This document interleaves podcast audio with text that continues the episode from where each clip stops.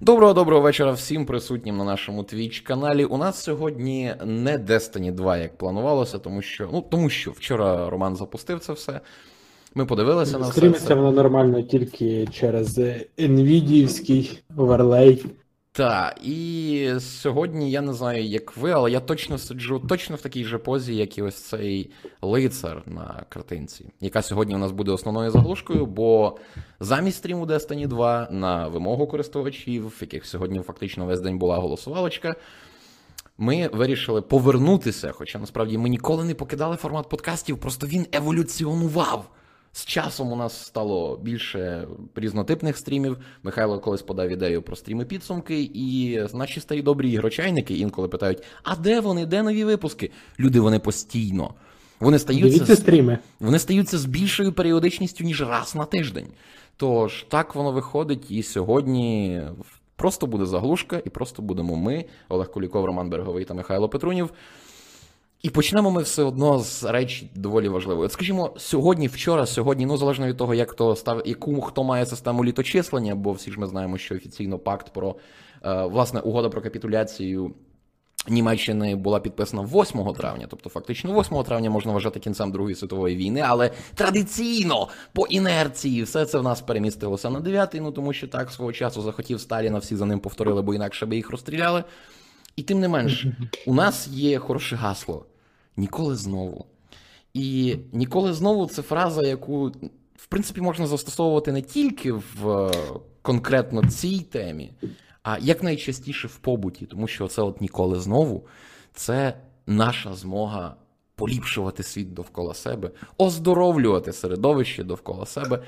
Будь-яке. Ну, в нашому випадку, оскільки ми як не як представники PlayUA, ми зараз говоримо про електронні розваги.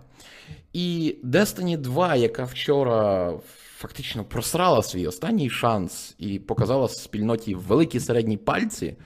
Свої там роботичні, синьомутантські чи просто людські, не суть важливо, величезні середні пальці, вона дала нам зрозуміти, Наскільки всім плювати? Бо Destiny 3 все одно вийде восени 2019 року. Можете, можемо навіть забитися на гроші. Я з радістю готовий до цього.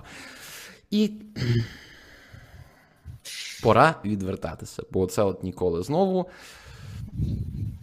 Як ніколи актуальне. От е, будь-яка будь-яка гра, яка виходить, яка має там баги, якісь певні проблеми або що, перших кілька місяців її латають. Вчора, коли ми стрімили Pillars of Eternity 2, була мова за те, що перша частина вийшла, ну як це завжди з Obsidian, з купою багів, з недосконалими системами перемикання зброї. Інвентар взагалі був такий, що вбийся. Але планомірно впродовж тижнів розробники випускали здоровецькі патчі і все фіксили. Стосовно Battletech, Романе. Battletech просто шикарно апдейтиться з часу релізу. Вже є купа дрібних змін і вони всі просто будуть відшліфовані вже в великому масштабі в червні. Якщо я не помиляюсь, коли вийде перший е, дійсно великий патч, який додасть ще декілька локалізацій, який вже з боку самих розробників змінить е, швидкості анімації, тому що там після кожної фактично руху, пострілу і так далі є декілька секунд затримки. Їх уже зараз можна е, забрати за допомогою редагування внутрішніх ігрових файлів. До речі, що саме смішне, спосіб, який на Reddit знайшов один з користувачів, е, розробники самі просто кинули в фід новин в стімі. І сказали: ну так, ми це виправимо. А поки, якщо хочете, то тримайте спосіб виправити це вже зараз. Гей. Ну, Коротше, в червні ця гра, по суті, позбудеться багатьох недоліків, які е, просто не давали їй дотягнутися до абсолютної вершини. Такими темпами вони зможуть. І от зараз я, в принципі, дивлюся на ці всі речі. Ну, всі в курсі, що добігає кінця, а точніше, вже добіг кінця фінансовий рік. Фінансові роки рахуються трошки не так, як календарні, вони від кінця квітня до кінця квітня. І ну, у більшості країн, тому що в кожній країні економічне літочислення, скажімо так, воно дещо відрізняється. І масово відбуваються зустрічі з інвесторами, радами директорів і це все інше. Тобто студії нарешті знову відкривають свої карти, те, що вони планують розігрувати в наступ в подальші місяці навіть роки, і все інше. І от тепер Ну, оскільки Destiny видає Activision Blizzard та Бобі Котик, всі ми знаємо, що це за персонаж. От тут, власне, можна підійти, що цитата, цитата з їхнього офіційного звернення, що Destiny 2 має дуже відданих фанів. Саме цих відданих фанів, які на секундочку, коли ми ще з Романом цього не робили, ми всіляко насолоджувалися тим, що нам пропонують. Ці фани вже плакали як маленькі дівчатка стосовно того, що Destiny 2 гівняна, ми пройшли її за один вечір, фу гівно. Так воно було. Пригадай, що весь жовтень всюди повнилися, здебільшого саме на різних консольних форумах, от такою інфою, що ну все шо, все, все шалено погано. Тільки ПК-аудиторія, яка вперше причащалася, там було дійсно відчуття новизни, що ми входили в ці всі речі, в нас не було з чим порівнювати. Ну і порт, ми знаємо, порт Destiny 2, щоб там не було з основною грою. Напевно, один з найкращих ПК-портів, який ми бачили. Оптимізація просто шикарнюча. Керування перенесене просто класно, все підкручено, все відбалансовано. Муа! От. Так воно і повинно робитись. Так, це, власне, зразковий ПК-порт. Дай Боже всім робити настільки хороші речі, як е, Destiny 2. І не через два роки. А тут ти гарно кинув камінець. Ну, Віталій тоді пояснював, мовляв, чого це робиться так, бо на Rockstar, сам розумієш, в них репутація занадто вагома. І навіть десь робити слабинку вони, в принципі, не можуть. Вони повинні відбахати наповну, тим паче, Ну, що. Тут, Це власне, ж типу, проблема якраз то не в Destiny, от, будьмо чесними, ти не там виправдовуйся. Там то якраз то з самим портом проблем то немає. Там проблеми в іншому. Ти зараз про що? Про Destiny. Так, але а от тепер зараз. Rockstar, то можна зробити нормальний порт і випустити його з мінімальною різницею. Бо гра то буде хорошою. Е, Не так, не хорошою, шикарною. І, власне, сьогодні зранку з'явився в окремих виданнях з'явилася така чудесна новина. Я обожнюю такі речі, що користувачі Steam надають перевагу забагованим іграм, а не нудним і відполірованим. Ну тому що це нормально, баги це фікситься. Ми сто разів казали ще й давніше, що якщо гра виходить на старті з багами. Ну, про це треба написати в огляді, але не треба робити з цього гріх знати, хрін знати яку проблему, бо це виправлять.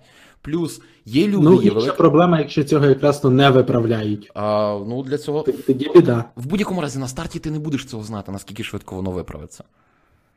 Саме тому оцей от час на розмалювання, знаєш, як от смажать або запікають м'ясо, що ти піддаєш його термальній обробці, а потім вимикаєш плихту чи духовку, і воно мліє. Оцей от період замлівання в ігор, він теж є різний залежно від розробника. Тому так, коли замлівання нема, там все дуже все хріново. Просто до чого мова якраз іде, що хай краще в грі буде потенціал і баги, які виправляться, ніж не буде потенціалу і не буде багів. Отаке. Мгм. Ну і знову повертаючись до Destiny 2 і того, що було сказано на раді директорів, наші підозри виправдалися. Восени вийде величезне доповнення, ну, звісно, за форматом The Taken King, в якому буде представлено абсолютно новий режим з абсолютно новим стилем гри. Анонс цього відбудеться на Є3. Що б це могло бути? Я, я так розумію, це річ не війде в Season Pass, так? Ні, вона про так само, як Taken King. Taken King перший Destiny, він не був частиною Season Pass, його продавали окремо. Саме тому, от, коли я вночі писав в нашому Discord-чаті, а, такі ігри типу Destiny, вони не вважаються продуктами за 60 баксів. Це продукти з базовою ціною у 100 баксів. Просто, Михайло, от розумієш, який нюанс був, що якби не було в світі першої частини, і, зокрема, Taken King, який першу Destiny порятував, може ситуація для другої частини була би кращою, бо ну, правило дебютного проекту, можна помилитися, ви ще не зі всім освоїлись. Просто нюанс такий, що Destiny 2 мала в сумарно всього, ми зараз говоримо про весь контент.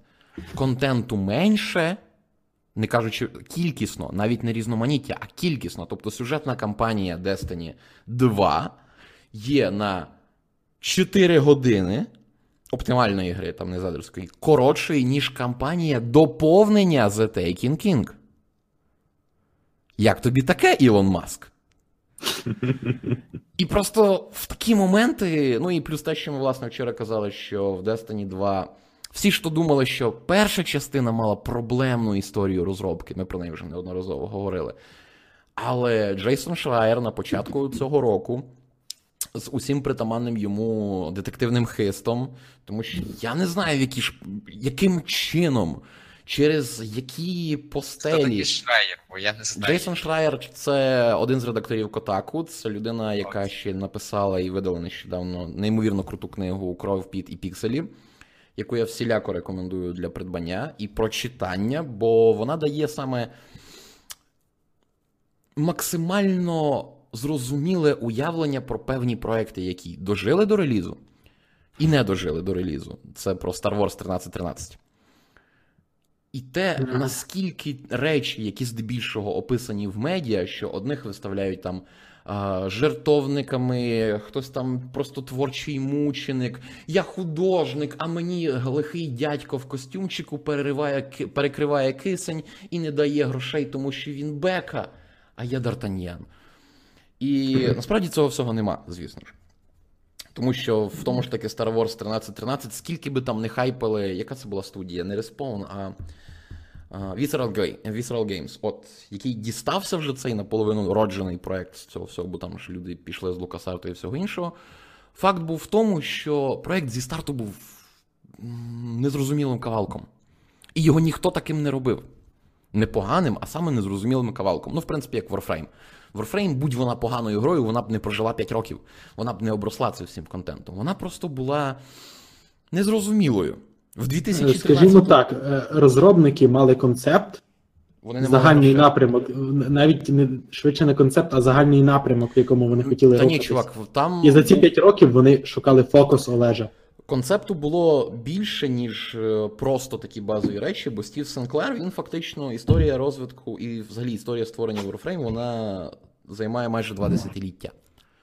Ще своєрідний оцей от проект, останній сингловий Dark Sector, може хтось про нього пам'ятає. Це фактично ідейний попередник, навіть тематичний. е, Так, так, там ж головний герой Тенно вважай. Так, так, так, так, так. І він, власне, є прообразом цих всіх речей. І земля це та ж сама земля, яка потім е, стане домом для е, майбутніх цивілізацій, е, пращури Орокіні і все тому подібне. Ну, не суть. Просто в 2013-му Warframe була незрозумілою грою. Ніхто не знав, що це таке. Ти от такий заходиш, ну, типу, вау, класна система руху, о, космічні ніндзя, а що далі? Вона і зараз залишається незрозумілою грою, але тепер вона незрозуміла в силу тонни своїх концепцій, складностей і всього іншого.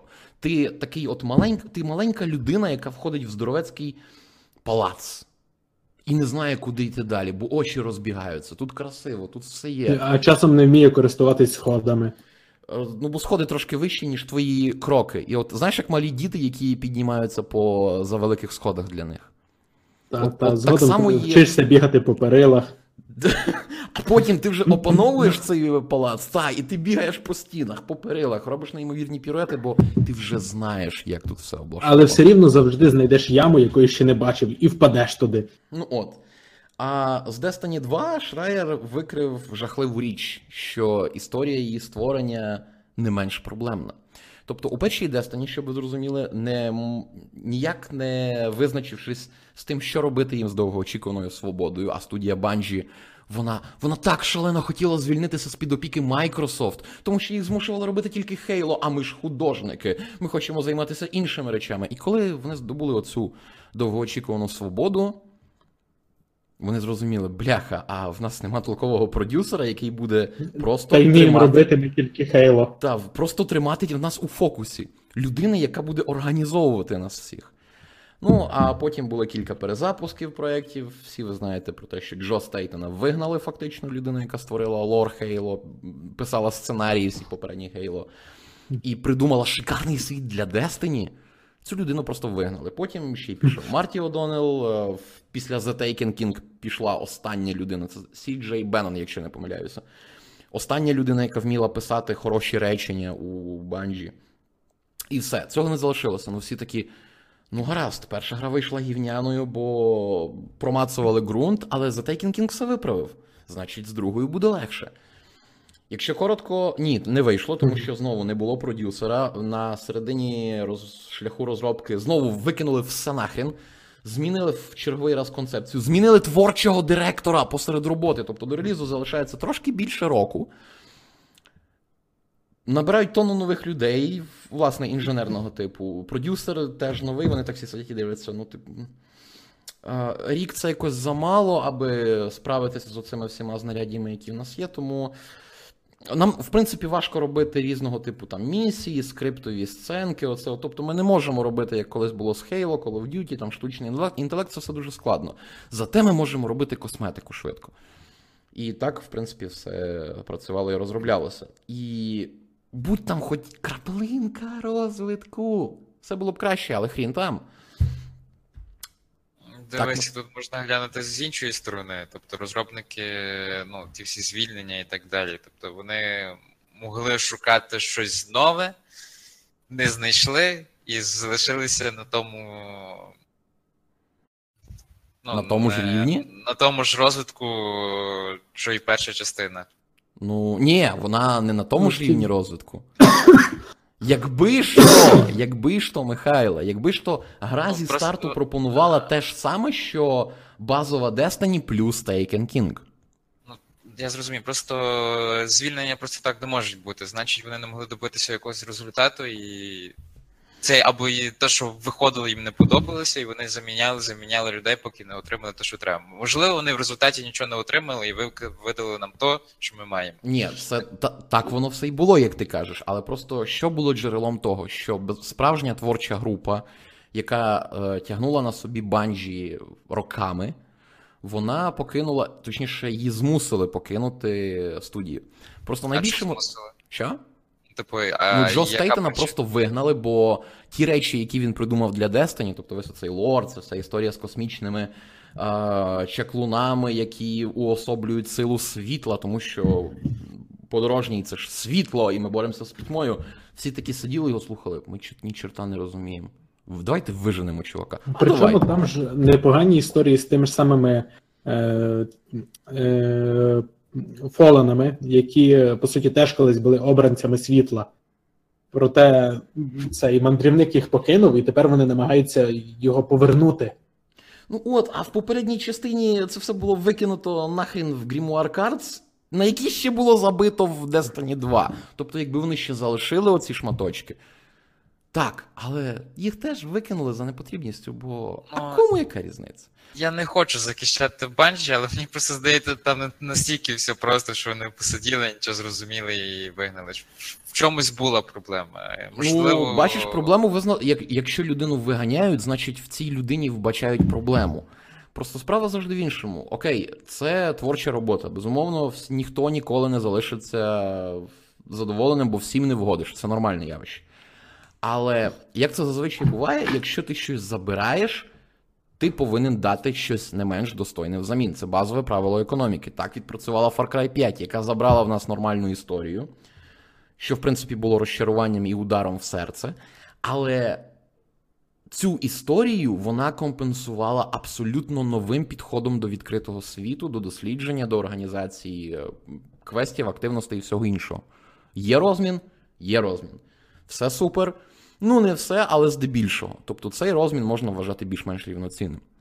В історії розвитку Destiny 2 не було ні разу такого, що щось забирають, а дають е, щось рівносильне, рівнозначне, рівноцінне. Ні, абсолютно.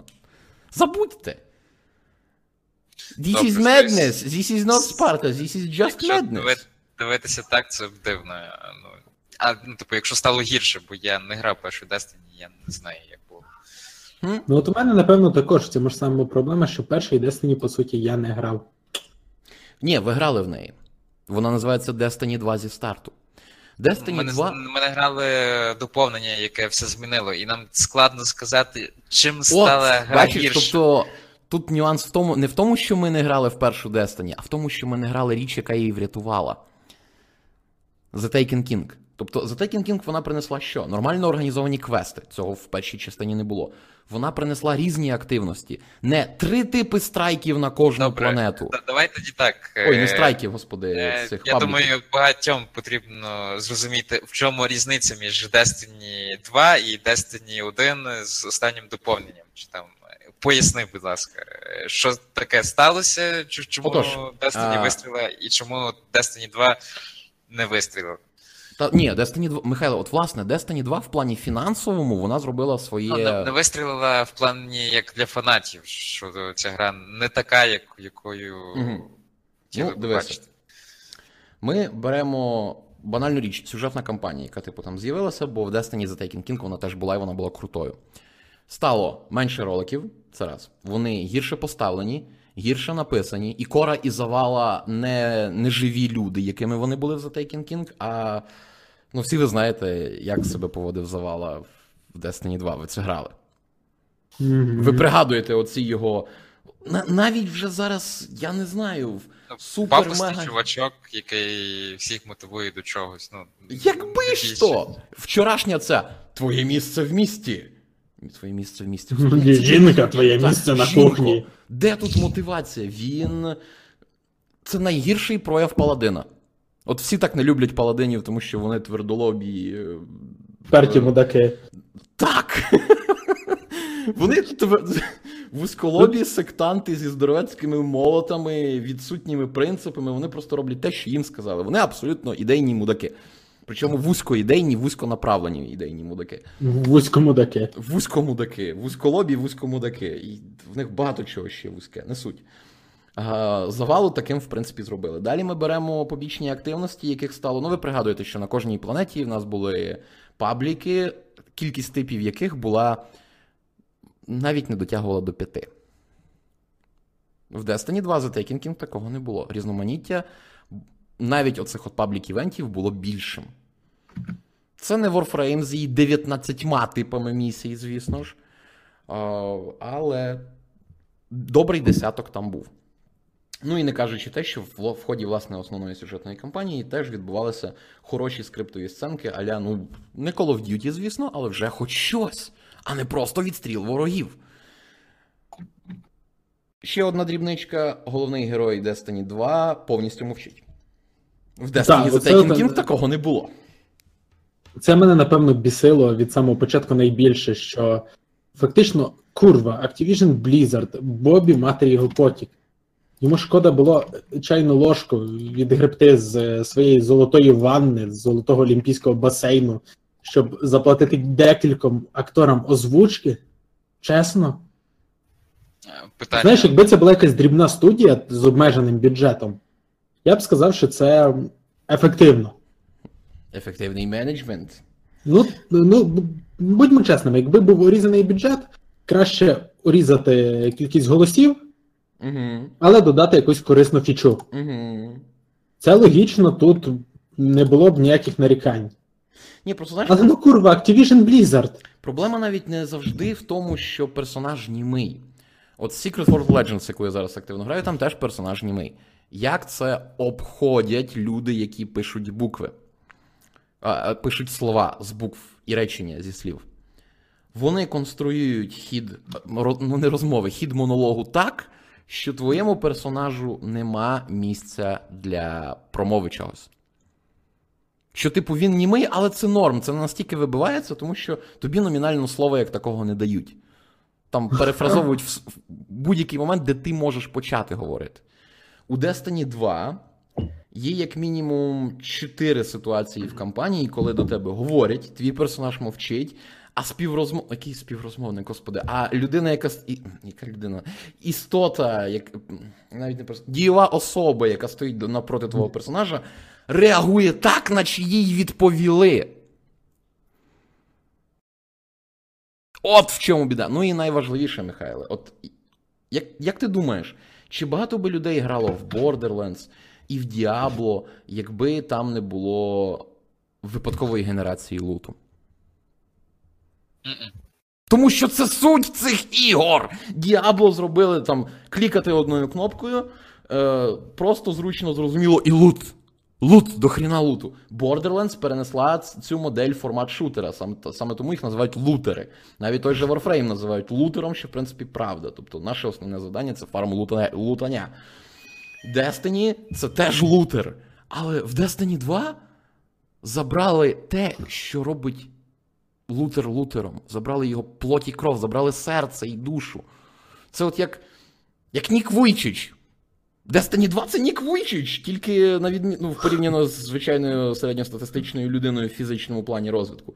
Тільки на відміну від е, Destiny, е, на відміну від Ніка Вуйчича, Destiny 2 не має в собі там, не знаю, яскравої харизми, інтелекту, кмітливості або що.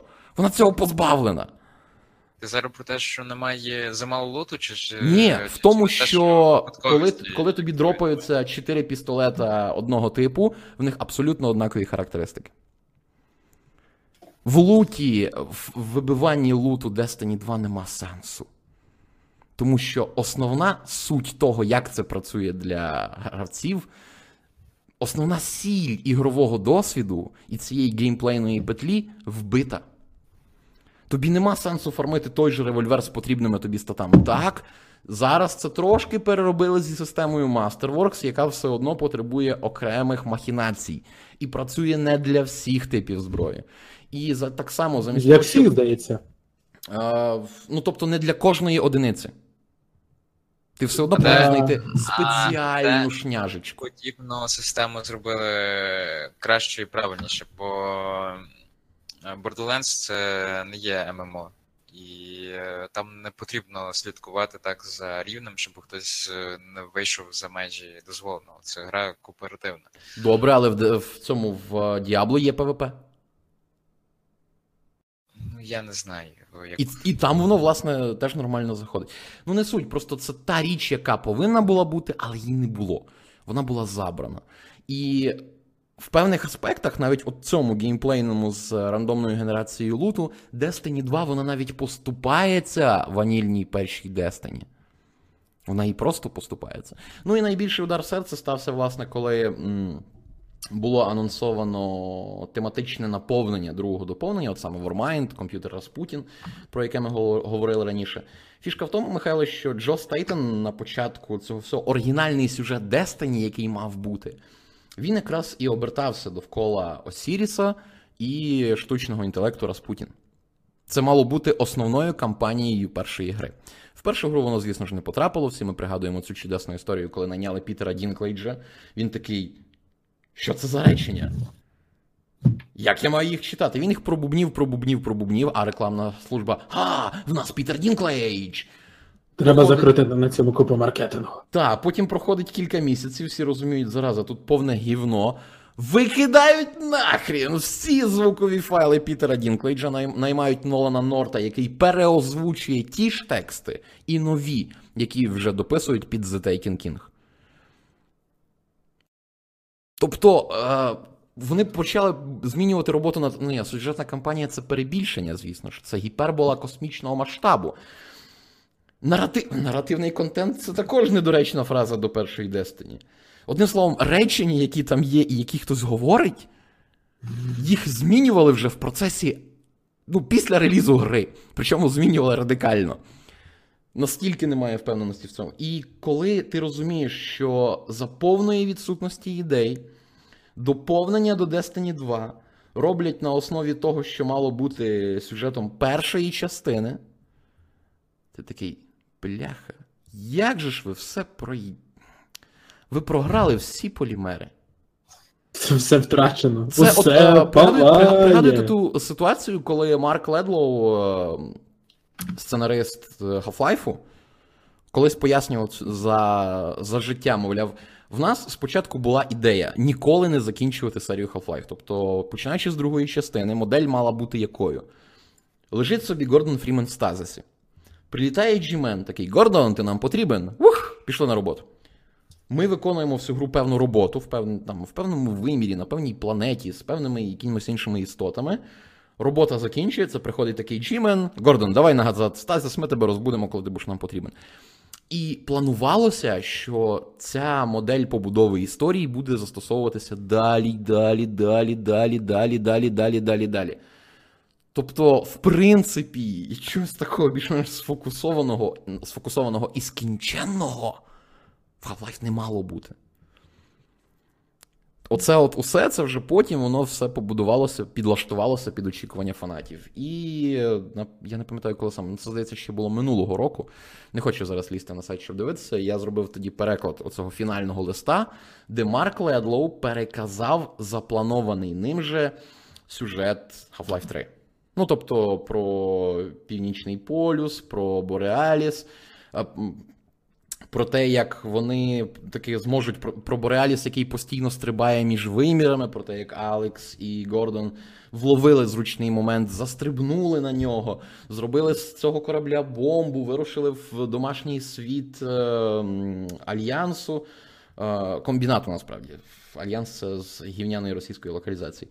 Комбінату знищили там все, ну тому що, блін, е, стандартний клішейний шаблон, ми підриваємо цю материнську базу, і вся просто глобальна, ні, не, глобальна, міжвимірна вселенська імперія адаптивної раси, яка адаптує, ну, власне, яка пристосовується до кожного нового світу, плодить собі унікальних солдат, які можуть жити на тій власне планеті і не мати там жодних проблем. Ця вся величезна, просто глобальна мега-імперія знищиться, якщо ми підірвемо один вузловий центр, який дозволяє їм пересуватися між вимірами. Хм, а в межах одного всесвіту вони все одно залишаться. Але це вважається насправді крутим, крутим способом подолання всього. І там навіть мав бути запропонований вибір, коли Гордон мав вирішити, кого вбивати: Джудіт Мосман або Алікс. Чи там, здається, навіть ну, мала бути така дилема, яка все одно мала би звестися до того, що вбили би Джудіт, яка протидіяла би радикальним поглядам Алікс, підірвали би нахрін цю всю от історію, і в принципі все. І тепер уявіть ситуацію, що минає років 15. 15.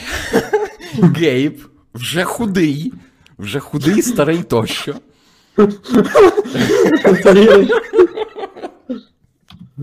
Так, вийшов Half-Life 25. Фрімен заговорив. Зі стіну зникли всі шапки і компендіуми. От, і виходить Half-Life 3. І в Half-Life, і, і сто- сюжетна кампанія Half-Life 3 повністю повторює оцей лист, який Марк Ледлоу написав в 2017-му. Як ви думаєте, як, наскільки добре це, а точніше, наскільки позитивно це буде характеризувати людей, які роблять е, слова і дизайнять події в Valve?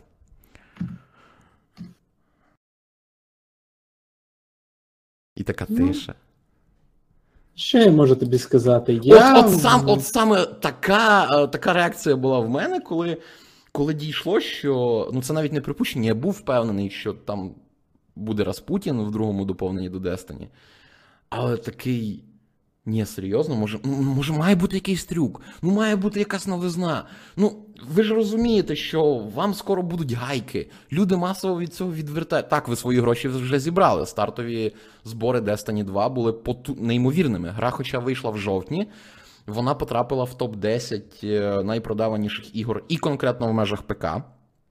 Бо на секундочку, зараз тільки вдумайтесь. 45% проданих копій Destiny 2 припало на ПК. Тому що ПК рулить. Ну і неймовірна підтримка саме з боку Battle.net і всього іншого. 45! Яка ще велика консольна гра може похвалитися такими цифрами? От Я, власне. я, я би тут поділяв, е, звичай, консоль це якби один великий ринок, а ПК це зовсім інший ринок. Михайло, навіть якщо ти просто розіб'єш це все на два між PS4 і Destiny, просто роблячи середнє арифметичне, ми все одно дійдемо до 45, там, ну, скажімо, 30-30. Навіть менше 30. Що вже показує, де була основна частина аудиторії зосереджена. Ну і ми пояснювали, чому. Ефект новизни, свіжість тощо. Так само, як RDR 2 вийде на ПК, і в неї будуть колосальні продажі просто через те, що в нас не було першої частини. І люди хочуть цього. От це, це 100% спорт. Це, господи, випуск. Ні, першу частину вони, звісно ж, не випустять вже, бо її занадто накладно робити під час цього циклу. Але тим не менш. Розумієш, якби її ви... якби її випустили все-таки десь за рік до виходу другої частини, воно б окупилось раз. 10. Однозначно. Тож, е, пригадуєш, яка була окупність RDR, коли вона з'явилася в цій ем, в зворотній сумісності на Xbox One? Так? А, її 6 тисяч процентів. під е, Xbox One чи ні? Що? Ні. ні, дороблювали, чи це просто. Просто вона з'явилася в магазині зворотної сумісності, ти купуєш цифрову копію, і ти, запуска... е, і ти запускаєш її в себе на цьому. На, на Xbox Ну, One. В Причому теорії RDR можна грати на ПК через PlayStation. емуля... Ой, Ні, емулятори, PlayStation Now. Це не модифікації. емулятор, це стрімінговий сервіс PlayStation. А, PlayStation Now. Ну. Ні, в принципі, Да, на да, емуляторі можна ще спробувати. Але На емулятор причому ні, ще.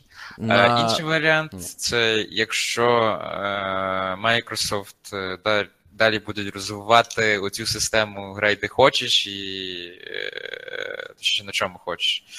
І, Ну, тут треба і купатися в апарат емулятор, емулятор випустять на ПК. Такий теж варіант можливий. Якщо буде Game Pass, вони. Чувак, емулятор. Я от. Microsoft, емулятор на ПК? Ні. ну, Це, це занадто жорстко. Я розумію, що є багато Вони людей, які дуже- підтримали вони цю дуже ідею, багато, але... Вони дуже і так багато зробили дивних кроків, які від них ніхто не чекав, суть навіть з тим же геймпасом, і де ти платиш суму за місяць, і ти отримаєш одразу всі їхні aaa ігри в той же день безкоштовно. Тому можуть зробити, подивимося, що буде далі. Що взагалі буде з Xbox? Ну, в принципі, подивимося, насправді, чесно, особливо плакати за першою частиною не хотілося би по одній простій причині. Ну, нема сенсу, буде друга. А, так, можна, в принципі, проюзати систему, коли ви маєте і Xbox One X, і просто ну, сурогатно граєте на ПК. Але який тоді сенс? З таким же самим успіхом ви можете грати на консолі. Нахріна це сурогатщина? Що в мене, в мене є консоль, і там зворотна сумісність, все нормально, підписано, я собі купив гру. І я можу, власне, от через е, просте з'єднання запустити гру на ПК. Але навіщо її грати за таких умов, коли в мене є в, моїй же, в моєму ж помешканні є консоль, я можу собі нормально і зручно грати все там. Тож, це таке. Ну, коротше, не суть. Зараз мова не про RDR, а власне про підходи. Що Destiny 2 класно зайшла на ПК аудиторію. Цілком зрозуміло чому. Скажімо так, от якщо вже на то пішло, якщо вже ми заговорили про Microsoft, про Xbox, я просто молюсь всім знаним мені богам, щоб Філ вийшов такий на E3, е, вивели свої здоровенні такі яйця на сцену і сказав: Master Chief Collection на ПК. Та чувак, Я просто беру, я беру та ти ж знаєш, що кидаю його в буде. екран. Буде, ти знаєш, що буде. Просто питання в тому. Я вже що- готую м'якший гаманець, щоб не розвалити екран. Питання в цьому плані тільки одне: чи вони зіграють сейвово і випустять її просто в Windows Store? Чи отут оце питання яєць, коли Філ вивалить свої яйця і такий скаже: ми випускаємо її і в Steam. Не вийде в Ні, це якраз то і не є вивалювання яєць. Ні, Вивалювання це яєць це не вив... Це власне Ні. є. Це в тобі е, говорить людина, яка не любить Windows Store. І так о, не буду сперечатися, це правда. Просто тут же Філ питання. якраз то вивалює в тому плані, що він випускає цей collection на не найпопулярнішій платформі, втрачаючи при цьому прибуток, але на своїй, Ем, не платячи грошей товстому Власне, ковалю. Романе, тут ніхто прибуток не втрачає, бо Master Chief Collection вже вийшов. Він вийшов на своїй Але- основній цільовій платформі і Але вийшов для- добре. Для чого е, е, заповнювати магазин конкурента, якщо в тебе є своя платформа, яку потрібно розвивати? Власне. Можливо, тому що ти не ідіот і розумієш, що твоя платформа наладом Вони, дихає. е, він- це не означає, що потрібно зупинятися. Вони ж Microsoft порівняти, це не зупиняє з часів Games for Windows Live. е, порівняти Windows Store, який був е, під час Windows 8, і порівняти Microsoft Store, який є зараз на Windows 10, це є різні магазини. Навіть Windows Store, який був на початку десятки, і, і тепер же Microsoft, який є зараз, Microsoft Store, який є зараз, це відрізняється. По-перше, він став гарніший, і по-друге, здається зручніший. В принципі, Ну. я користувався, ніяких проблем не було. Тому не розумію, чому він поганий. Е, ну, тут так само. зручність це питання розтяжне. От як правильно зауважили вже в чаті, що коли ти випускаєш Master Chief Collection винятково Windows Store, так, ти приваблюєш людей. Але прийде їх все одно менше. І не факт, що вони залишаться там довго, ніж якби ти випустив цю гру в Steam. Ну, це інше, гаразд, не будемо не будемо Це, це, це, це так, як, з- так же, як з ексклюзивами PlayStation. ну, типу, вони можуть випустити Uncharted і God of War, наприклад, на ПК, але, Та, та, зроблять свій Sony Store. Але їм вони ж це роблять не для загалу, а для престижу, чи як там казав. Ну, як би сказати, якщо Sony буде щось випускати на ПК і створювати під це власний сервіс, та ну його нафіг. Ні, це цього вже точно не станеться, тому що е, робити такий виробничий цикл, ну вони ж не ідіоти. Можна скільки завгодно не любити Sony, але назвати їх ідіотами не вийде. А е, вище згаданий е, от спосіб діяльності це саме ідіотський варіант розвитку подій. Ну, таке. Тобто, як вже Роман зауважив правильно, що цього року на E3 відбудеться анонс Master Chief Collection на ПК. Філ дав нам це зрозуміти. Питання тільки в нюансах. Нюанси ми вже довідаємося в червні. Так, тож, в принципі. Слава Філу. От, та, Філ взагалі великий молодець. Я. Microsoft точно були би гайки без нього. Давно. Треба цінувати таких людей, як Філ, любити таких людей, як Філ. І взагалі. От як то кажуть. Ні, не без цього, не, не треба на стрімі таких речей. Але все одно, Філ красень, от великий красень. І от бач, Михайло, повертаючись до теми обмежених ресурсів, часу і всього іншого, і до налаштування розробників. Fallout New Vegas, всі ви знаєте цю чудесну гру, правда? Секунду, секунду. Я хочу. Я тоді забув сказати щодо обмежених ресурсів. Просто коли розробляли Destiny першу, е, Activision Бобі Котік, здається, заявив, що він готовий в серію кинути 500 мільйонів баксів. Так. Ну і це до того, що типу вони озвучку не зробили. Просто тоді говорили про бюджети. Ну тут справа не в, не в зробленій озвучці, а в відсутності цього як явище. Тобто це ще й написати і так далі. Тобто цикл не вкладає тільки в себе людину, яка буде робити озвучку.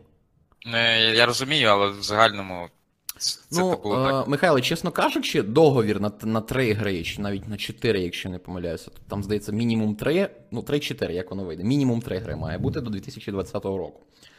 А цей договір не факт, що саме 500 мільйонів передбачає, але доволі велике фінансування.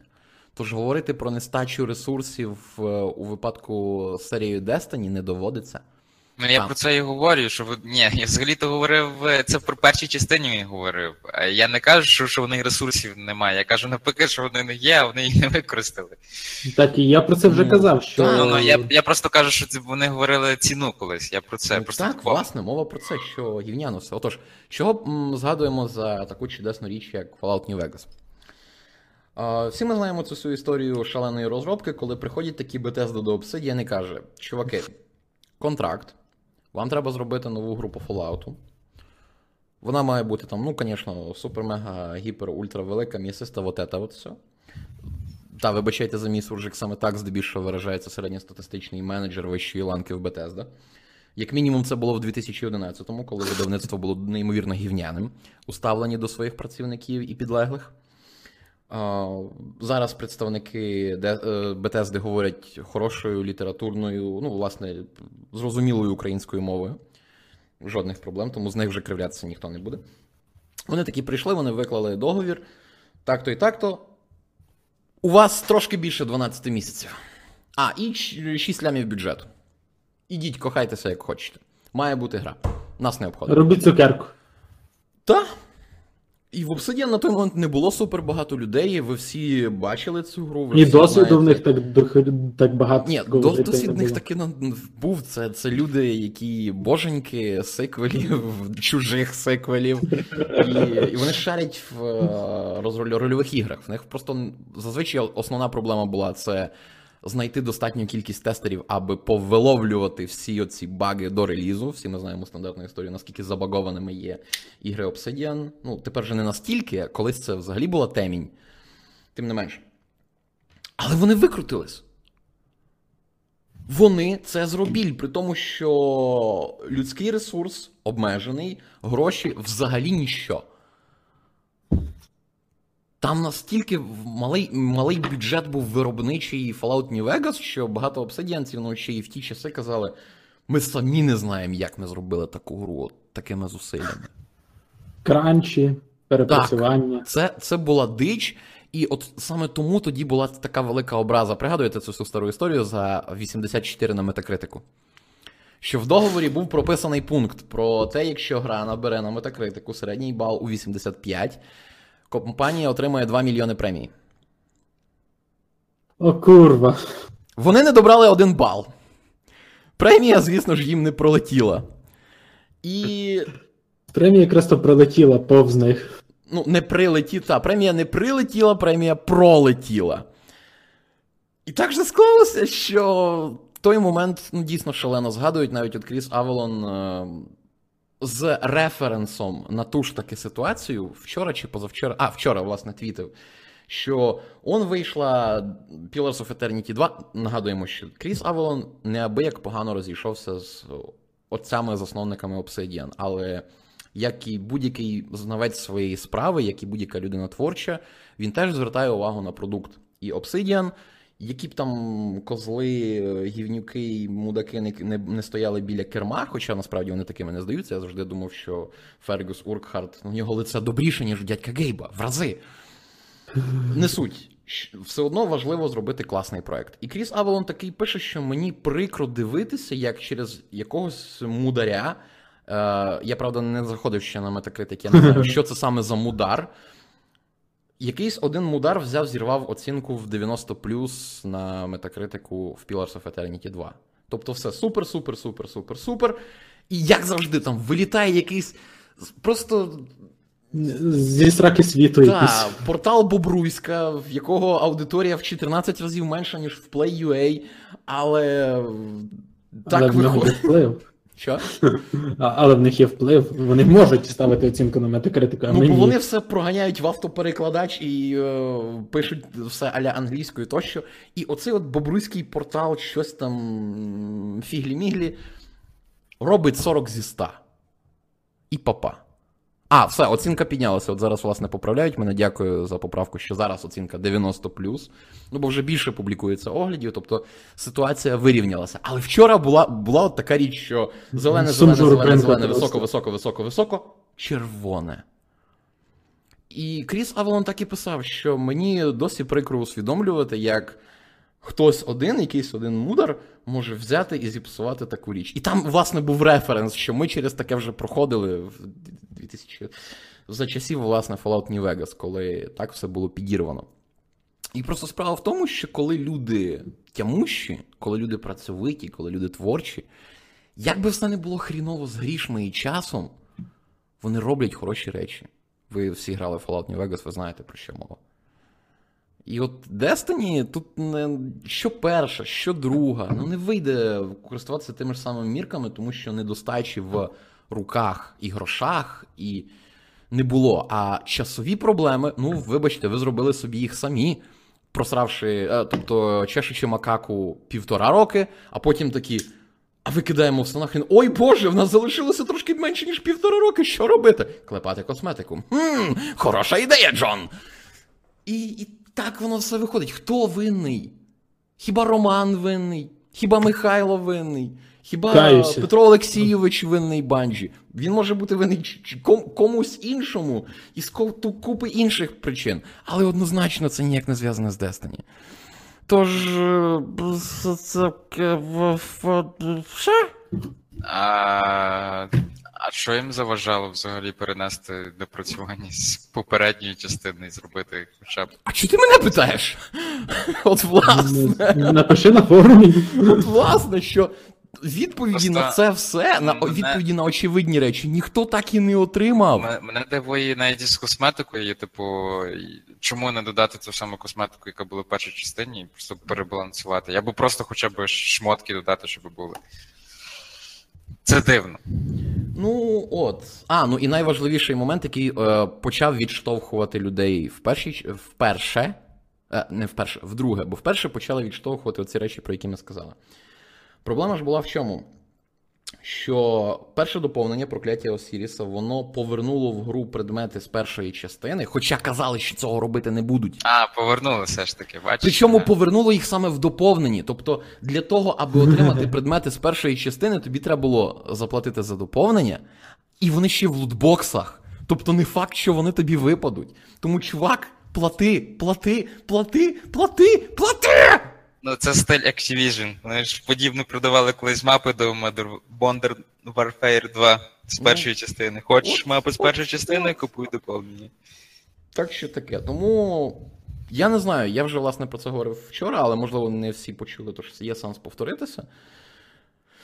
О, буде восени оце от доповнення, але ну, це от новий експаншн, який анонсують на E3.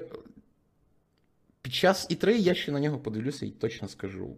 Вже потім, не знаю, я не буду, не можу говорити за Романа і за Михайла, але про Destiny 2 і про Destiny 3 я зарікаюся якось говорити вголос, писати, чи в плейнюзах, чи там в порадниках або десь інде. Не буду цього просто робити. Тому що найкраща зброя, яка в нас є, зброя для боротьби з чимось хріновим, чого нам не треба. Ми, власне, повинні заохочувати створення хороших, якісних продуктів, за які не соромно платити, яким не соромно присвячувати свій час. І найбільша зброя, яка є в спільноти, це байдужість. Це оте ж саме ніколи знову, яке ми створю... як- якому ми запобігаємо своїм вибором і своїм свідомим ігноруванням. Як старих богів просто вбивали, забуваючи про них. Ну, хоча їх не вбивали, вони, звісно ж, природжуються. Так працює міфопоетична концепція і все інше. Не суть. Плюс там модер... модернізм, відродження і це все інше, воно ніколи не призводить до повного вбивства. Тобто найкращий варіант це не проявляти там взагалі не реагувати ніяк. Тож, я Ну так, бо по суті чорний піар теж піар. так. Тому просто чого якраз цей подкаст відбувається. Ну, по-перше, за нього всі проголосували у нас в Діскорді. По-друге, щоб вже якось підвести оцю от фінальну риску, далі за яку ні. В світі, де є хороші речі, от зараз ми будемо говорити тільки про те, що вийшло цього року. Навіть в кінець збагована Kingdom Come Deliverance. Вона вписується в межі хорошого. В світі, де є Ніно Куні 2, де є новий Бог війни, як там не крути, це хороша гра. Ми досі отримуємо це, що нам заохочують купувати далі, продавати або що. Ні, дякую, не треба. Власне, показовий приклад Бога війни, вкотре показує, що є місце для великобюджетних творчих рішень, над якими не стоять циклові менеджери. Тож вперед. Вперед, зараз неймовірно крутий час це все робити. Тому що, попри всю молодість ігрової індустрії, ви ж самі бачите, наскільки порівняно швидко в нас з'являються проривні речі. З інтервалом не в 5, не в 10 років, а меншим. Завжди є рух, завжди є розвиток. І от це треба заохочувати. Заохочувати е, дзвінкою монеткою, заохочувати присвяченою хвилинкою. Таке. Тут не питання, там, що хтось зажерся чи ні. Так можна сказати сміливо. Так, нехай, нехай я зажерся, але просто я хочу вибирати хороше. Або щось смачне. Мені не влом поїсти мівінки, коли в мене є настрій. Але мівінка смачна! Так само і тут. От мівінка, вона дешева і смачна, тоді як десь там, можливо, в якомусь ресторані ти платиш е, кілька сот гривень, а тобі приносять якесь невідоме штако на тарілці, яке смакує абсолютно ніяк. От Але це 2. кулінарне мистецтво. Ні, кулінарне мистецтво, вона, власне, працює і зовні, і на, і на язичку. Оце, власне, кулінарне мистецтво. А тут. тут така от хрінь виходить. Ну і плюс, знаєте, от що найприкріше, так само комічний шматочок новини пов'язаний з Kingdom Come Deliverance. Від нього реготало всі люди, які бачили просто цей шматочок. Якийсь портал, і це, здається. Ні, це не був The Guardian. Ну, тобто, щось аля італійський локальний порталець написав новину, що шок! Кількість активних гравців. Новина була написана два тижні тому. Е, менше, ніж два тижні тому, перепрошую. Кількість активних гравців у Kingdom Come Deliverance впала на 95%. І всі такі зразу, чуваки, ви в курсі, що це синглова гра. Тобто люди її пройшли. Причому вона вийшла в лютому, а ви пишете це зараз, в квітні. Люди її пройшли. кількість активних гравців впала за тиждень на 95%, це була б новина. Ну ну, от, люди її пройшли, отримали задоволення і все, і знесли з компа. Так працюють синглові ігри. Тобто настільки вже оця ігросервісна модель е, спричинила в когось ігросервіс головного мозку, що навіть в пресу це пролітає. І тепер важливий момент, повертаючись до фінансових років і цього всього іншого. Ну, всі ми знаємо, що Electronic Arts цього року заробила непогано. Непогано це півтора мільярда чистого прибутку. Ну, все та на все. Ну, почнімо з того, що Electronic Arts одна з небагать... одне з небагатьох західних видавництв, яке на хвильку завжди в прибутку. В них мінусових років не було. Найгірший е, рік по прибутках Electronic Arts все одно складав 8 мільйонів чистого прибутку. Це був 2008. Ось. І штука така, що в їхньому зверненні до інвесторів, зараз я трошки прогорну, аби мати можливість процитувати, сказана ще одна, ну, доволі страшна річ, яка стосується Battlefield. Що з нашою новою грою в серії Battlefield команда розробників DICE хоче, власне, е, показати гравцям багатство і насиченість цього ігроладу неочікуваними шляхами, що кожна битва є унікальною, і кожен режим має свої вимоги і ставить перед вами свої завдання. І навіть те, як ви взаємодієте з оточенням, буде відрізнятися від режиму до режиму. Тобто ми можемо створювати унікальний ігровий досвід та неповторні історії для кожного гравця. І мати неймовірно крутий масовий мультиплеєр. Тра-та-та-та-та-та-та-та. І наступне речення що на ринок ми випустимо неймовірно глибокий і обвішаний різного роду особливостями, речами та режимами шутер, який матиме добре інтегровану сервісну модель, розвиватиметься і впродовж років отримуватиме регулярні напливи контенту прямо з часу релізу. Тобто, всі ми знаємо, що підтримка основних ігор Battlefield завжди була довготривалою. Третя, четверта частина це все було окей. Ну тому що з виходом нової частини люди не перестають моментально грати в попередню. Це нормальне явище.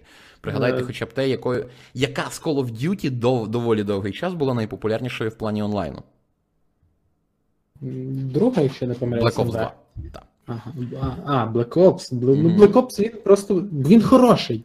Він якраз вхопив правильні нитки цього футуризму і грамотно ними грав.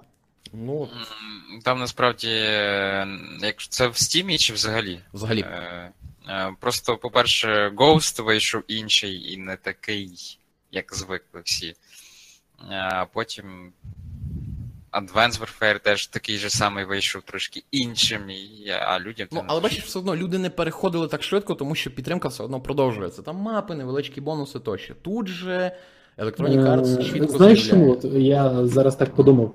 Тому що, по суті, в Black Ops 2 е, корінний геймплей залишався незмінним. Тобто ми все так же ж бігали собі по землі, так же ж стрибки, підкати, бла бла бла. Там не було всіх всієї оцієї новомодної вертикальності і так далі, тому що вона там нахрін не була потрібна. Там було е, рівно те, чого хотіли, е, чого хотіла кор аудиторія е, Call of Duty. І нічого зайвого. Ну, Просто там, з легкою максимум. приправою. там вони зробили максимум всього, що можна, і ну, типу, вони до ідеалу відполірували все, що можна. Типу, набування рівнів, е, типу, як ти формуєш свій клас і так далі. Тому в наступній частині вони це все поміняли, щоб освіжити. Ну, не вийшло. Вони освіжили. Ну, ну. Ну, от, власне, тобто Battlefield 5, ну чи Battlefield 2, називайте як завгодно. На логотипчику буде не п'ятірка арабська, а п'ятірка римська. Це вже більш-менш засвідчено. Причому, знаєте, що найдивніше? Попри те, що вже були оці всі витоки, про те, що вже інфа, от цитована мною, вона вже пролетіла в соцмережі, повноцінного анонсу Battlefield 5 так і не було. Це як з останньою ларкою. Типу, всі все знають. А анонсу досі нема. Анонс буде на E3. Просто, власне, суть Тому що інтрига. Та, інтр... інтрига. м Але тим не менш, вже якраз очевидно, що з Battlefield Electronic Arts побачили, як воно працює, і будуть робити більш-менш довгограючий сервіс не на рік, не на два, не на три, може на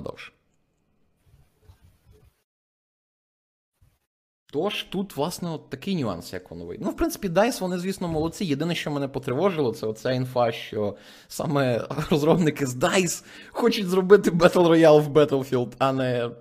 А, так, не що саме смішне, я не пам'ятаю, де. е, Там витікла класна інфа, що це все лайно, яке було, ну багато принаймні з нього, яке було в другому багофронті. Це були ініціативи студії, яка також хотів, була зацікавлена в тому, щоб нагрібти баблішка. Бо, будьмо чесними, розробники також вони не всі е, такі от лицарі в золотій броні, які боронять інтереси своїх гравців, хочуть зробити все найкраще для них всупереч всьому, власному добробуту і благополуччю. Вони теж звичайні люди, вони теж ласі до грошей. Ну, ні, це не питання ласі до грошей. Чувак, в них є сім'ї, в них є будинки, в них є Ну, рахунки, власне. які треба платити. Повії, яким треба платити, наркотики, які Ой, далеко, далеко не всі собі можуть дозволити звичайні роз. Десь я не пам'ятаю, е, де саме, точніше, я можу помилятися зараз в точних цифрах, що е, дуже люблять робити в США отаке от дослідження, наскільки керівник заробляє більше, ніж середньостатистичний працівник його компанії.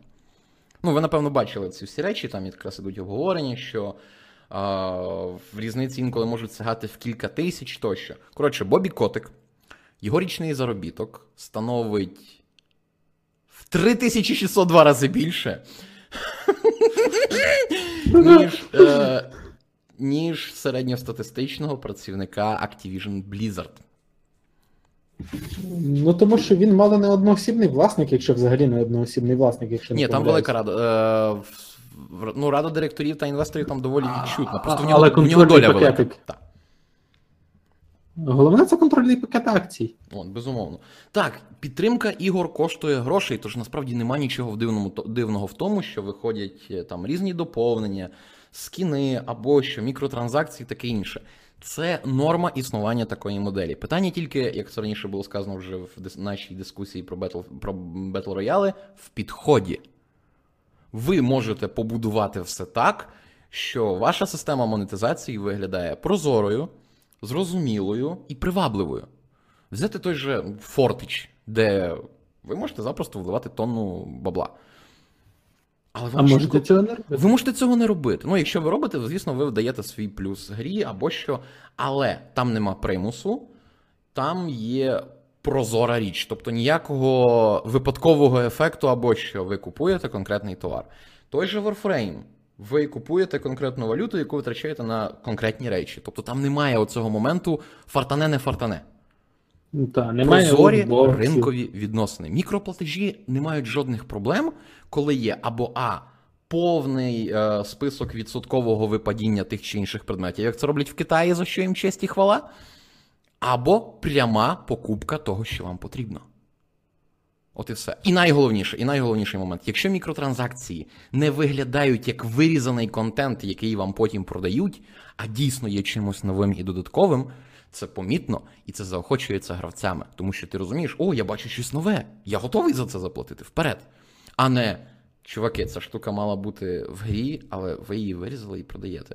Mass Effect 3 доповнення першого дня. Пригадайте оцей протеанець. Який був в грі! Вже все вписано, бляха, все інтегровано, всі сценки, Олеже, все є. Просто розумієш, через нього подається відсотків, так, щоб не перебільшити, з 15 лору, якщо не більше. Тобто це повноцінний шмат історії гри, який вже на самому старті о, так не дуже обережно кривим ржавим ножем відрізали і пробують вам продати. Вам пробують продати вашу жнирку. Ну от. Тож таке. А, ще одне уточнення ідей. Мікротранзакції, вони. А, це вже власне платіж. Це прямий платіж. Тобто, якщо ти купуєш конкретну, конкретний скін, це також мікроплатіж. Просто штука в тому, ти купуєш товар, чи ти купуєш контейнер, в якому тобі рандомно може випати щось. І тут, і тут це мікротранзакція справа лише в підході. Пряма купівля товару, не пряма купівля товару, тобто лутбокс. Е, Фактично, та найкраще мені завжди більш подобалась модель е, з Як в Warframe, по суті, ви можете витрачати або більше часу, або можете напряму купити те, що вам подобається, і зекономити час. Залежно від того, чого у вас на даний момент більше. Ну, дивися, бач, тут такий нюанс. Warframe не зовсім коректний приклад, бо вони, я не знаю просто як, скільки часу на це пішло. Там вибудована така система монетизації, що за певних соціальних навичок і простого фарту, ну і трошечки часу вливань, саме трошечки, тому що фарт там грає набагато більшу роль, ти можеш отримати тонну платини, не вкладаючи взагалі ні копійки реальних грошей. Е, ну так, фактично Тобто самий там- органовий приціл. Там система монетизації має подвійне дно. Ну, але воно має правильне подвійне дно. Тому от таке от. Насправді, блін, я. Ну, от така річ. Тобто, якщо підхід буде збережений правильно, і люди не будуть мудаками, принаймні, от, очевидно, прямо в лице. е, Як Dynasty Warriors 9, де і так хрінова гра, де забрали всі класні види зброї, а тепер їх продають, до речі, хоча сказали, що цього- спочатку робити не будуть. Так само, 25 баксів! 25 баксів! Ти купуєш зброю, яка в грі була роками. Її просто взяли викинули в дев'ятій частині, щоб продати тобі за 25 баксів. Зараза, я не.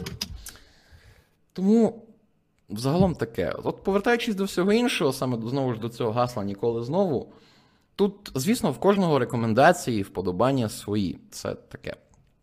Тож, самі ви маєте, має, маючи голову на плечах, ви самі для себе підбираєте під ваші смаки, що варте вашого часу і грошей. Але штука в тому, підходьте до цього з розумом, заохочуйте ті речі, які вам подобаються, і не заохочуйте ні словом, ні ділом, ні чимось іншим. Щось інше. А, от тут, власне, Аксіптер поправляє, так, що подвійна система, ну так само, система монетизації з подвійним дном, яка, яка дозволяє людям заробити внутрішню ігрову валюту самостійно, без вкладень, є і в онлайн. Ну, власне, Єву за те також і люблять, що проявляючи певні бонусні навички, ти можеш обходитись без мікроплатежів. Просто задизайнити таку систему, в принципі, не просто ну, не, не є легкою задачею, і не завжди, не всюди, не в кожній грі вона приживеться. Єва і Warframe це саме показові вдалі приклади, де мікротранзакції, типу, як є, але вони взагалі не примусові.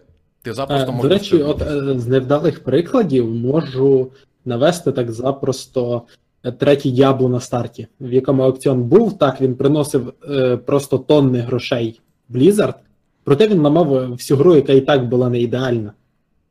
І вони зробили просто класний мув і виробили його. Вони визнали свою помилку і вирізали цей шмат. А Гейб би цього не зробив. Ой, там інша ситуація. Я не хочу зараз чесно про, про це все говорити. Це, це потребує іншого подкасту, те, що зараз коїться з Valve і з їхнім підходом до монетизації, але. Шапки, шапки, дай, дай, дай. Вежу з шапок. Пам'ятаю цю топову шапку Романе, вчорашня ситуація з новим Battle Pass вкотре показує, що. А що там з ним, до речі, бо я. Чувак, там захмарні, там захмарні прибутки. Просто, знаєш, от як в цьому А, анекдоті, Олеже, Олеже, завжди з Pass були 75% прибутку.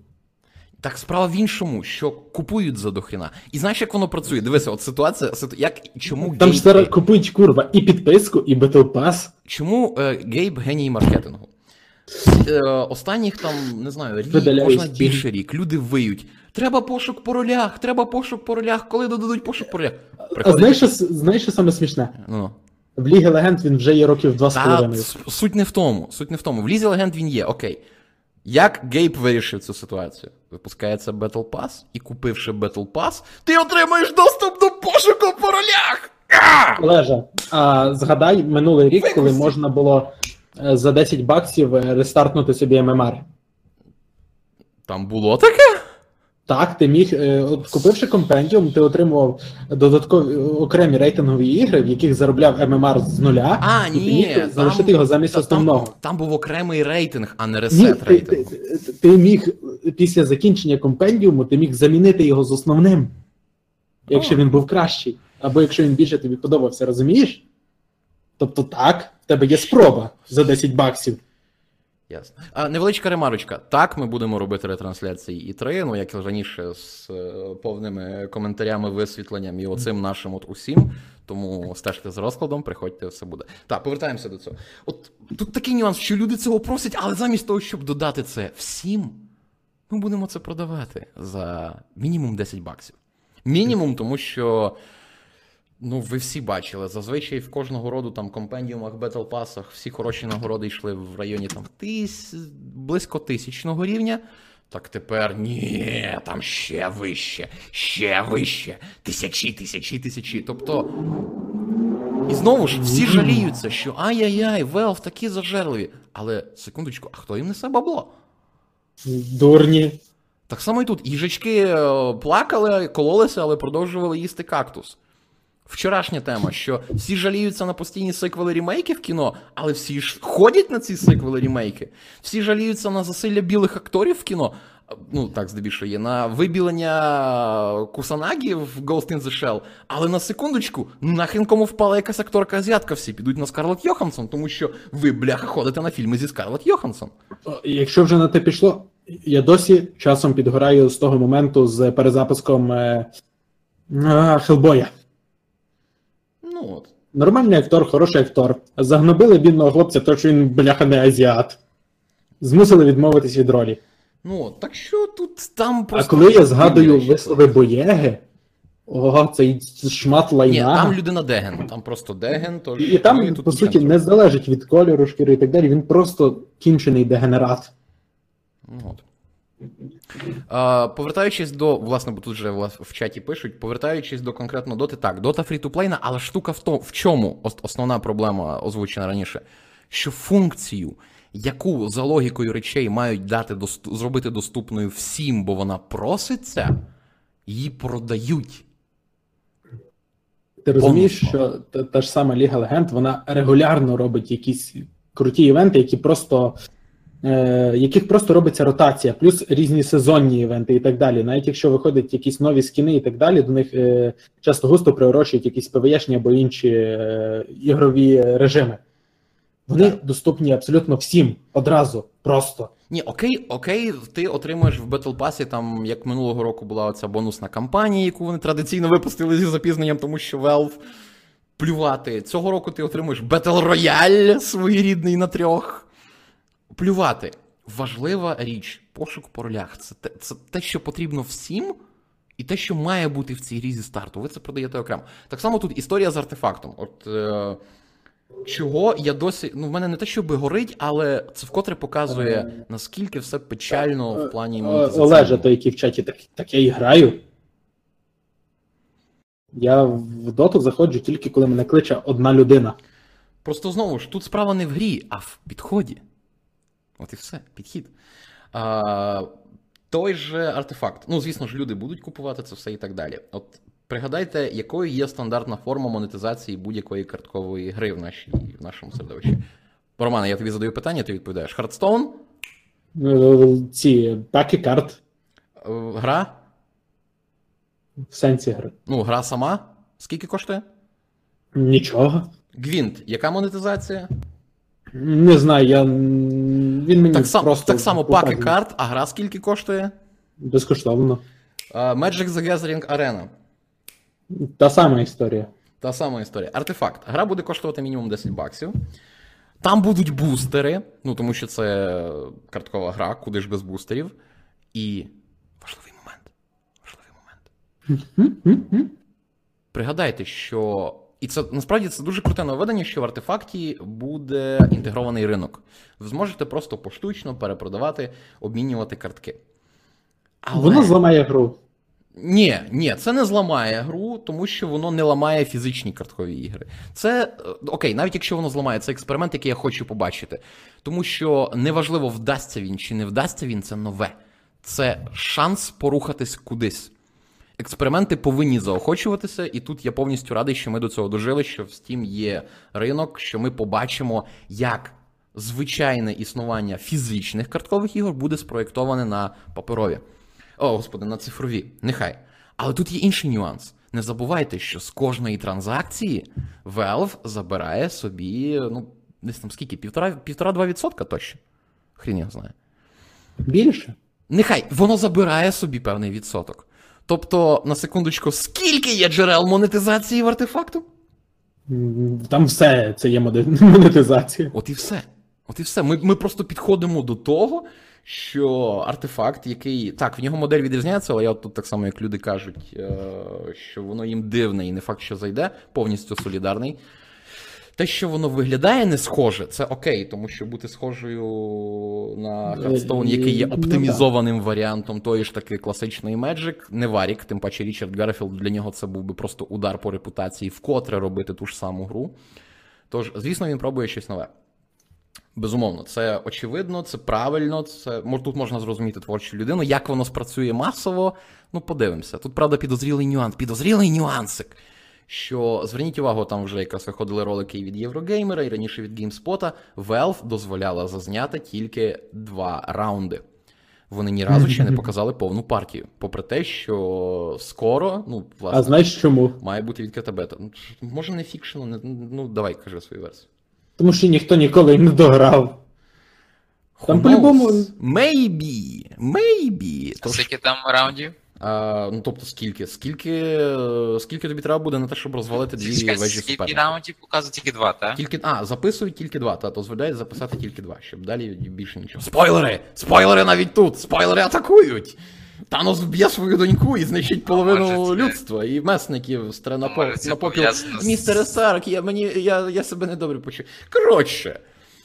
Так, ну справа Може, не це пов'язано з цифрою 3? А? А? Блін! Михайло! Ну, Так це ж було. Це, це було в плейнюзі. А? А? А? Три підборіддя, три столи. Ну так. Ну, в принципі, загалом таке, подивимося насправді. Просто монетизаційна політика Valve це приклад того. Як, типу, заробляти багато грошей на своїх же хомячках, але разом з тим кармічно не, за, не, не заробляти собі бонуси в наступному житті. Тож, таке, подивимося насправді. Тож, тут так під. А, ну і ще одне. Раз ми вже згадали про Electronic Arts. Це їхній е, дестиноподібний Anthem, про який знову ж нема точної інфи, нам це покажуть на E3. Ми з радістю. Я з радістю поржу, тому що. Я чекаю чогось свіжого, а гра зі старту давала свою вторинність, хоча в неї було 4 хвилини екран, екранного часу. 4 хвилини це тонна, тонна часу для того, аби показати своє обличчя. Оцей от сонівський спідерман, коли його анонсували в 2016 році на ітрешці, вони змусили щелепу відвиснути, якщо не помиляюся, на 30-й секунді. Просто люди розуміють, що у вас є обмежена кількість часу, вам треба зробити вау-ефект. Окей, нехай. Отож, що- немає точної інфи по Енсам, все традиційно, що кожен ви... цитата, кожен вимір цієї гри. Тут вимір. Вимір гри! Що за нахрен? Коротше, кожен вимір цієї гри запропонує гравцям щось неймовірно, принципово нове для максимально широкої аудиторії. Новий всесвіт. Унікальні історії, які створює компанія BioWare для кооперативного геймплею, для того, аби ви могли проводити якнайбільше часу в епічному і красивому середовищі, яке постійно розвивається і обертається довкола гравців. Гімн без букви О. Це фундаментально соціальний ігровий досвід, який відкриє нові шляхи для фанів приєднатися до нашої величезної спільноти і е, грати рано. Тобто в цій грі буде дочасний доступ, там відкриті закриті бети, як традиційно, щоб ми могли краще відполірувати та поліпшити гру на основі відгуків гравців. Ми неймовірно захоплені і раді запустити цей новий бренд, цю нову серію. Вже чітко зрозуміло, що вони будуть розвивати це все далі. І хочемо співпрацювати з гравцями для того, аби зробити з гімну У, а не А. Гру, яку всі шалено хотітимуть зіграти, і ділитимуться своїми враженнями з друзями на роки вперед. Кінець цитати. Ну, нічого поганого. Ніч Михайле, тут нічого нема в цьому зачитаному. Ти розумієш? Це те, це те, що нам казали раніше. Мов в це як його ролівка зі спільним світом. Вже тепер ніхто не любить терміну ММО, тепер це Shared World RPG. І Енсом те ж саме, що нам показували в стартовому ролику, те ж саме, що нам говорили, те ж саме ми отримуємо досі. У звіті інвесторам. На місці одного з інвесторів ради директорів, я типу сказав би. Е, Ендрю, тому що Ендрю Вілсон, він ж цим всім завідує. Ендрю, що за херня? Чого? Нема конкретики. Конкретика. Конкретика це наше все. Конкретика це спосіб привертати увагу, захоплювати, заохочувати, продавати, розвивати і розширювати.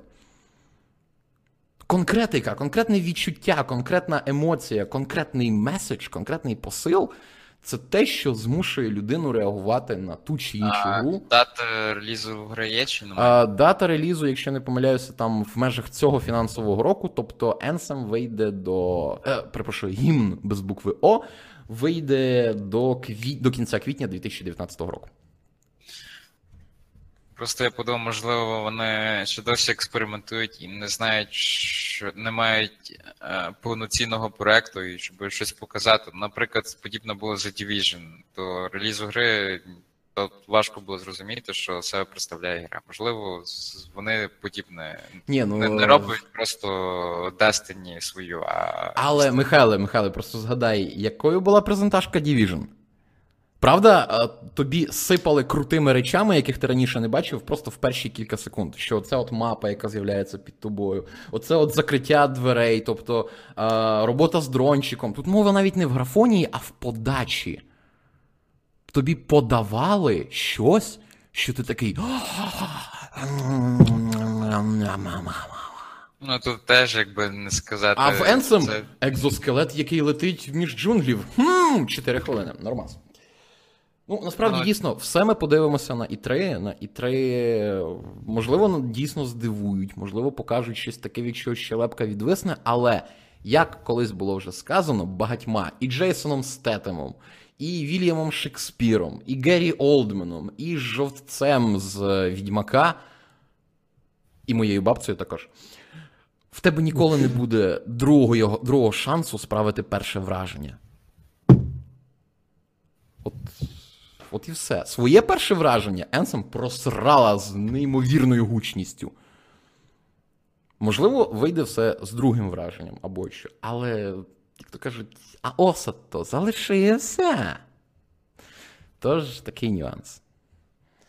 Ну і в принципі, на цьому, власне, все. Тут ми вже побачимо, як воно все буде з часом і згодом. Просто факт залишається фактом. Destiny 2, може, то і мертва, але справа її жива. І подивимося, як інші компанії, студії будуть це все розвивати. Просто затямте. Найголовніше все в підході. І коли ви бачите, що до вас хтось ставиться як до м, абсолютно безмозкого хом'яка, який, мовляв, їж, фанбойчику ти наш. Не, не заохочуйте цього. Зберігайте, тримайте мозок чистоті і все от інше. Працюючим. Так.